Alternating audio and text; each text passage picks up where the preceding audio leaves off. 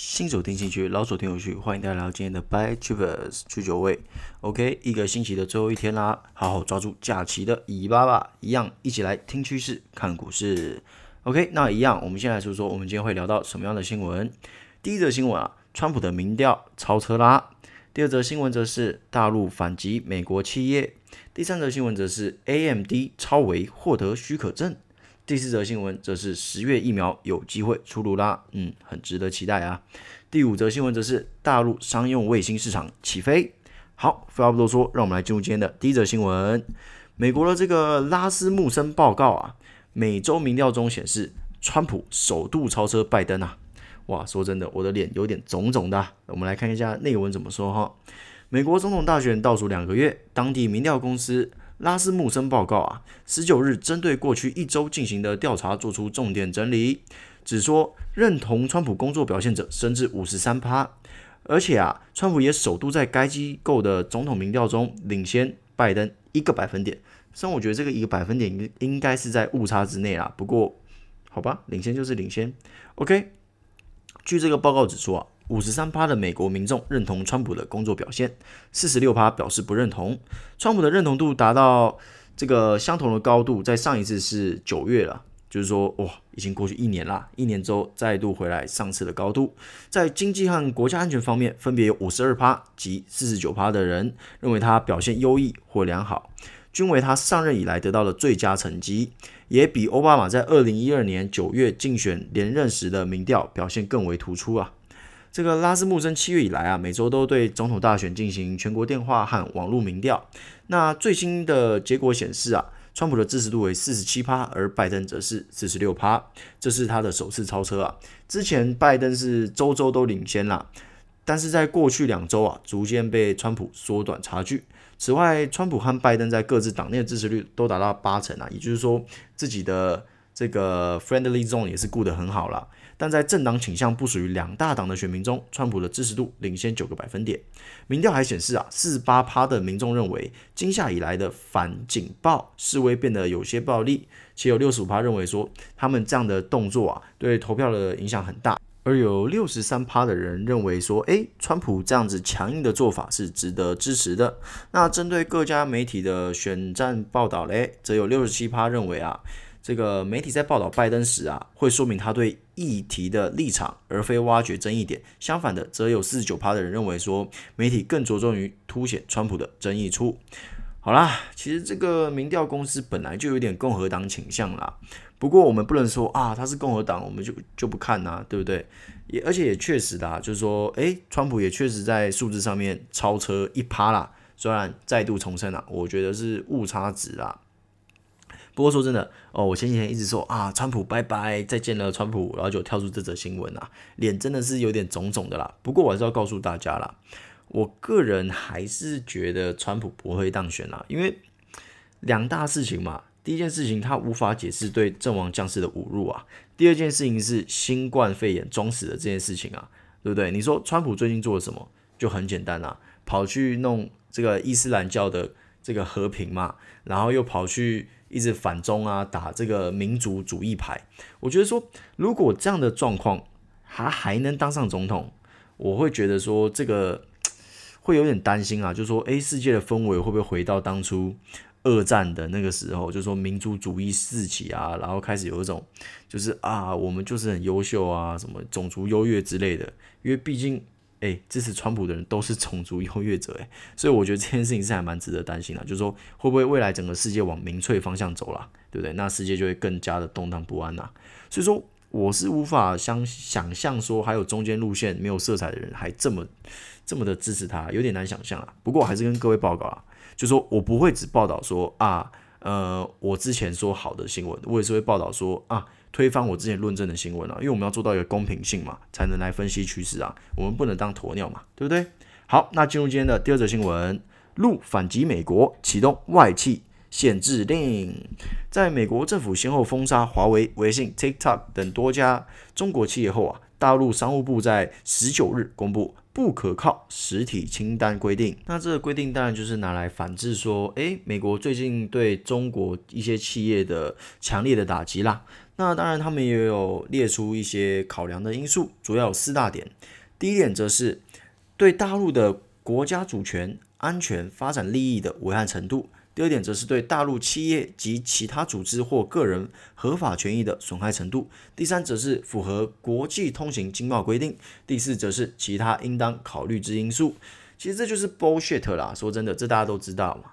欲加之罪，何患无辞？这就跟川普每次哦想要 ban 哪个企业，就说，哎，这个有国家安全之疑虑啦，每个都是国家安全之疑虑，听得我都长茧了，耳朵都长耳包了，真的，对不对？所以我觉得啦。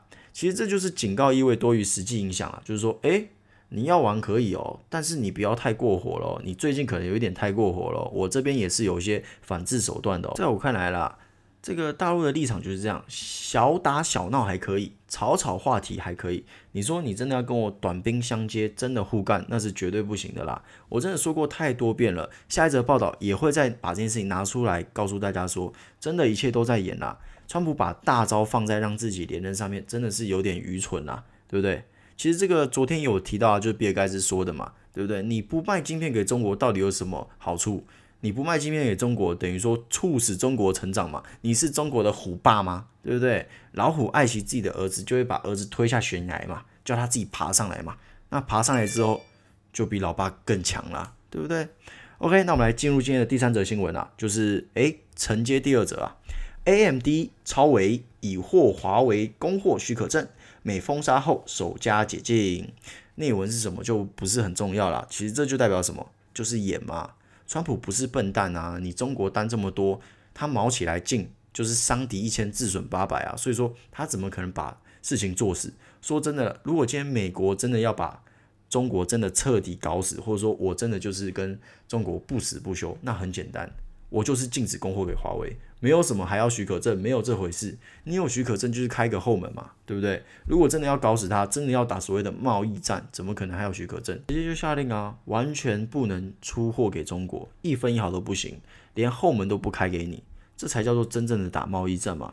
也就是说，最近因为这些话题的炒作啊，一些相关供应链啊，难免会受到影响嘛，对不对？其实大家都知道嘛，就说啊，这个又跌了，那个又跌了，为什么？因为中美贸易战啊，因为不能出货给华为，所以变说他们的股价就来到相对的低点嘛。那我反而觉得说，诶，如果我们都知道他们是在演，那这会不会就是一个很好的进场机会？所以大家可以考虑看看啦。啊，你说啊，这个 AMD 供货给华为啊，只也也只有 CPU 啊，你只有 CPU，你要怎么搞出手机？各位，各家大厂都在投申请书啦，不是就只有 AMD 在投啦，台积啊、联发啊、韩国的海力士啊、做面板啊什么都在投啊，大家都不希望把自己的单弄没有了嘛，所以说各位看着好了啦，会不会过？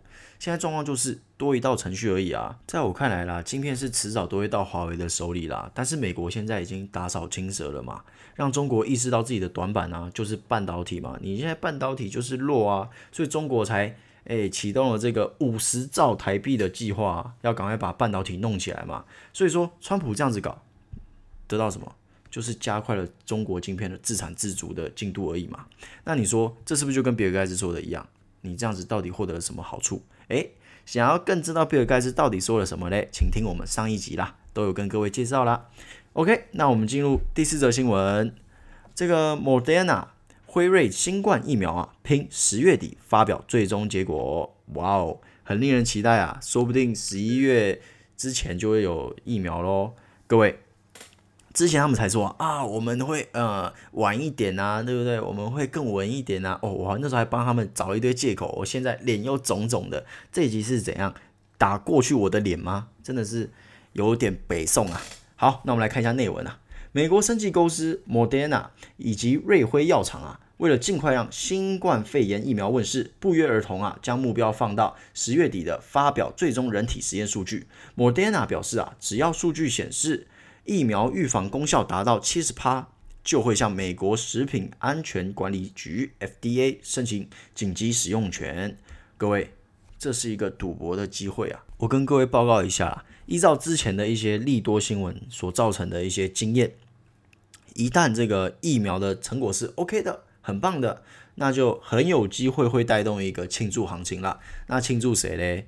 诶，当然就是庆祝一些被波及的概念股啦。至于是哪些概念股哦，这个用膝盖想就知道了吧？哦，这还要我说就有点过分的啦。好了，让你们爽一下，我就再说一下。不过我想不用我说，你们也知道是谁啦。旅游啊，航空啊，这些都是可以研究的标的啊。不过这不是提供买卖建议哦，因为我主要还是推荐大家做趋势的。像这个其实就是一个小赌博啦，我不敢跟你说啊，庆祝行情一定在。但是我觉得其实那些股票目前价值就是半死不活的掉在那边嘛。你说他们会暴跌吗？我不觉得，因为他们已经来到相对低点了。你说他们会大涨吗？短期内应该也不太可能啦。even 疫苗出来，我也觉得都不太可能啦。诶，就像我跟各位说的。绝对要小心疫苗出来的那个时间点，为什么？我觉得会有一个出货行情啦，就是你被出货的行情啦。但是啊，我觉得这个消息就不太一样了。他是说，诶，这个疫苗是有效的，那我觉得就会是庆祝行情，那可能相关概念股就会被拉抬。那这样的情况之下，诶，那你就可以考虑啦，是不是要在成果出来之前赌他一把，赌他成果是好的。这样子赚个六七八，其实就是赚个便当钱嘛，也是很舒服啊，对不对？就看你们要不要做这件事情啦。因为我觉得这个是投报率蛮高的事情，因为你说他们还要再跌吗？基本上也不是几率不太大啦，因为他们现在的股价就掉在那边啊，半死不活的嘛，对不对？打着点滴的啊，拜托好不好？让我涨一下，哎，涨不起来啊，让我割哎，割不掉，就是掉在那边了。那你说这个消息出来，它会再往下掉吗？怎么可能？你要出货给谁？对不对？要出货也是哎。大涨，因为庆祝疫苗开打大涨，然后再出货给你，对不对？没有这种哦、一个小小的利多，连疫苗都还没出来就要出货，也不符合那些外资啊、投信啊他们的成本价嘛，这也没什么意义啊。所以我说大家可以试试看，说哎，那我们就十月初买几个这个概念股，然后放到成果出来，那成果是好的，可能就赚个六七趴，诶，说不定还更多嘞，十几趴都有可能啊。啊，成果是不好的。衰一点可能就赔个三四趴、四五趴啊，不衰一点可能就没赚啊，运气再好一点点可能小赚。那确实该怎么做，选哪只股，那就是你自己该做的功课啦。不过我还是给大家一个算是小提醒啦，我自己的心得啦，会是建议说啊，不要都修黑啊这样，因为大选将至嘛，一样动荡。我的准则依旧是这样子，在大选前我们还是勒紧腰带啦，等趋势明显再出发嘛，对吧？那至于你要怎么买，怎么弄？我已经给你我的心得，我的想法了。那怎么投资，那就是你自己的事情啦，对不对？老话一句，你赚了也不会分给我嘛，对不对？反正就是风险啊，还有获利的可能性都跟各位分享了。那接下来的功课就要各位去自己去做喽。OK，那进入今天的第五则新闻。这个中国专家说啊，未来五年到十年呐，中国的商业小卫星发射需求量超过四千颗啊。九月十九日啊，中国航天科技集团有限公司。八院科技委秘书长潘军啊，在中国航天大会商业啊航天产业论坛上表示：“哦，我真的是要抱怨一下，这个怎么哪来那么长的 title 啊？真是念得我很拗口诶。说真的，好了，继续。保守估计啊，未来五至十年啊，中国商业小卫星的发射需求量超过四千颗。”商业卫星制造的需求呈现爆发式增长。他说啊，商业航天快速增长，太空经济对卫星制造、火箭发射、卫星应用提出了迫切需求。他也同样表示啊，一方面国内的火箭产能趋于饱和，存在有星无见、多星少见等问题；另一方面，新型大型低轨星座加速建设，加快了微小卫星制造的发展。怎么办啊，各位？真的怎么办啊？我感觉好像这个航太可能会成为显学业，我觉得越来越有获利空间了哦。怎么说？一来啊，是中国这边也明确表态了啊，我们的商用卫星的需求量将会大幅的增长。然后再来，我又联想到说，这个 SpaceX 的计划一旦真的商用的话哦，那就代表说低轨道卫星就会变成看得见的东西嘞。各位仔细想想哦，为什么五 G 概念股、电动车概念股这么好炒？因为我们看得见啊。卫星概念股你看得见吗？你绝对看不见嘛，对不对？说真的，你今天喷再多颗卫星上去，我们就是看不见嘛。哦，这边飞飞飞飞飞啊，关我屁事，你知道吗？这是我们的结论嘛。但是如果你今天你用的手机是他提供的讯号，你的这个电信公司是他的电信公司，跟他合作的电信公司，你会不会就有感觉了？而且现在的市场哦，已经不单单只有 SpaceX 一间公司哦，现在有点百花齐放的感觉，各国各个公司都开始。有更多这方面的消息出来了，再加上啊，现在中国财大气粗的直接说，我们一年至少就要喷八百颗上去。你说我们台湾有没有机会接到单？好了，你可能说啊，这个台湾车子都没有一台了，你看那个 Luxgen 有多惨，对不对？在大陆卖个没几台，那你说怎么可能接到火箭的单？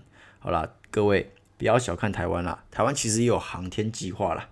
这个台湾现在已经来到第三期的航天计划了，我们投注了两百五十亿，从二零一九年开始到二零二九年啊，我们计划一天要喷一颗上去了，对不对？所以说我们。也是有点实力啦，也是有点东西啦。像我们之前也喷了几颗卫星上去啦，所以说我们的航太实力啊是确确实实有的啦。